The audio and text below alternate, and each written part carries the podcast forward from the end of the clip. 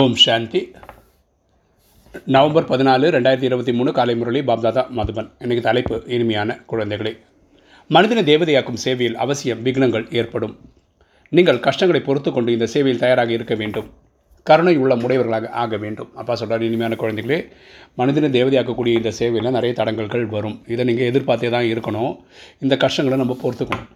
இந்த கஷ்டங்களை பொறுத்து இந்த சேவை பண்ணுறதுக்குனால தான் நம்ம சத்தியகுதிரை தேவதையாக வரோம். ஸோ நம்ம எல்லாரும் மேலே கருணை உள்ள உடையவர்களாக ஆகணும். இன்றைக்கி கேள்வி. யாருக்கு கடைசி பிறப்பின் நினைவு இருக்கிறதோ அவர்களின் அடையாளம் என்ன? யாருக்கு கடைசி பிறப்பின் நினைவு இருக்கிறதோ அவர்களின் அடையாளம் என்ன? பதில்.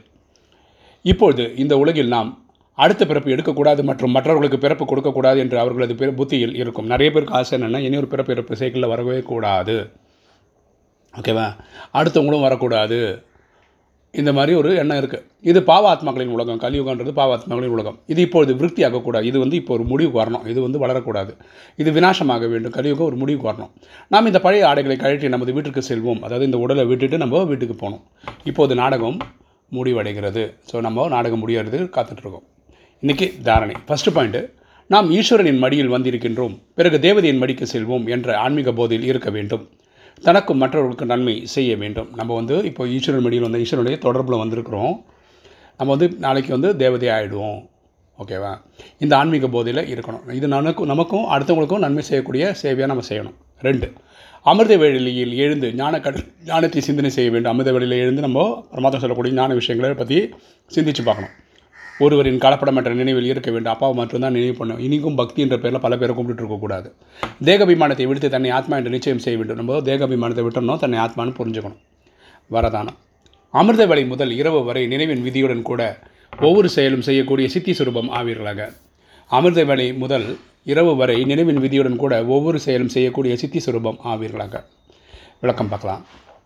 அமிர்த வேலை முதல் இரவு வரை என்ன செயல்கள் செய்தாலும் சரி நினைவின் விதியின் கூடிய செயலாக செய்யுங்கள்.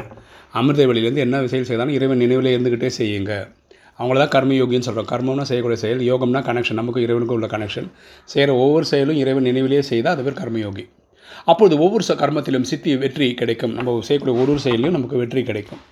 எல்லாவற்றையும் விட பெரியதிலும் பெரிய சித்தியாவது கண்கூடான பலனின் ரூபத்தில் அதீந்திர சுகத்தின் உணர்வு ஏற்படுவது ஸோ எல்லாத்தோடைய ஒரு ப்ராக்டிக்கல் ப்ரூஃப் என்னென்னா நம்ம எப்போவுமே சந்தோஷமாக இருக்கிறது அதீந்திரிய சுகம்ன்றது ஆத்மாடையக்கூடிய ஒரு பரவச நிலை. எப்பொழுதுமே சுகத்தின் அலைகள் மகிழ்ச்சியின் அலைகளில் மூழ்கி கொண்டே இருப்பார்கள். அவங்களுக்கு எந்த எதிர்பார்ப்பும் இல்லை. உதவி பண்ணுற அந்த சந்தோஷம் எப்பவுமே கிடச்சிட்ருக்கும். எனவே இந்த கண்கூடான பலனும் கிடைக்கிறது. மேலும் பிறகு வருங்கால பலனும் கிடைக்கிறது. ஸோ இப்போது பலன் கிடைக்குது கண் முன்னாடி அது அதீந்திரிய சுகமாக கிடைக்குது. அடுத்து சத்தியகுந்திர இதயத்தில் தேவதையாக வந்துட்டு போகிறோம் ஓகே இந்த நேரத்தினுடைய கண்கூடான பலனானது அநேக வருங்கால பிரிவுகளுடைய பலனை விட சிறந்ததாகும். இப்போ கண் முன்னாடி பார்க்கும்போது நமக்கு ஒரு சாட்டிஸ்ஃபேக்ஷன் இல்லையா? இந்த இறைவனை நேரடியாக அனுபவம் பண்ணுறதே சங்கமத்தில் மட்டும்தான். இப்போதைய செய்திகள் இப்போதைய கிடைத்து விட்டது இதற்கு தான் பிரத்யக்ஷ பலன் என்று கூறுவார்கள். பிரத்யக்ஷ பலன்றது இன்றைக்கி போட்ட எஃபர்ட்டுக்கு இன்றைக்கி ரிசல்ட் கிடைக்கிறது. ஸ்லோகன் சுயம் தங்களை கருவி என்று கருதி ஒவ்வொரு செயலையும் செய்தீர்கள் என்றால் விலகியும் பிரியமாக பிரியமாகவும் இருப்பீர்கள். நான் என்ற தன்மை வர முடியாது. சுயம் தங்களை கருவி என்று கருதி ஒவ்வொரு செயலையும் செய்தீர்கள் என்றால் விலகியும் பிரியமாகவும் இருப்பீர்கள். நான் என்ற தன்மை வர முடியாது. ஓகே நம்ம வந்து செய்வோர் செய்வோர் பரமாத்மா நம்ம வெறும் டூல் தான். இந்த புரிவு இந்த புரிதலோடு இருந்தோம்னு வச்சுக்கோங்களேன். அதாவது நமக்கு ஒரு அட்ராக் அட்டாச்மெண்ட் வராது. ஓகே ஓம் சாந்தி.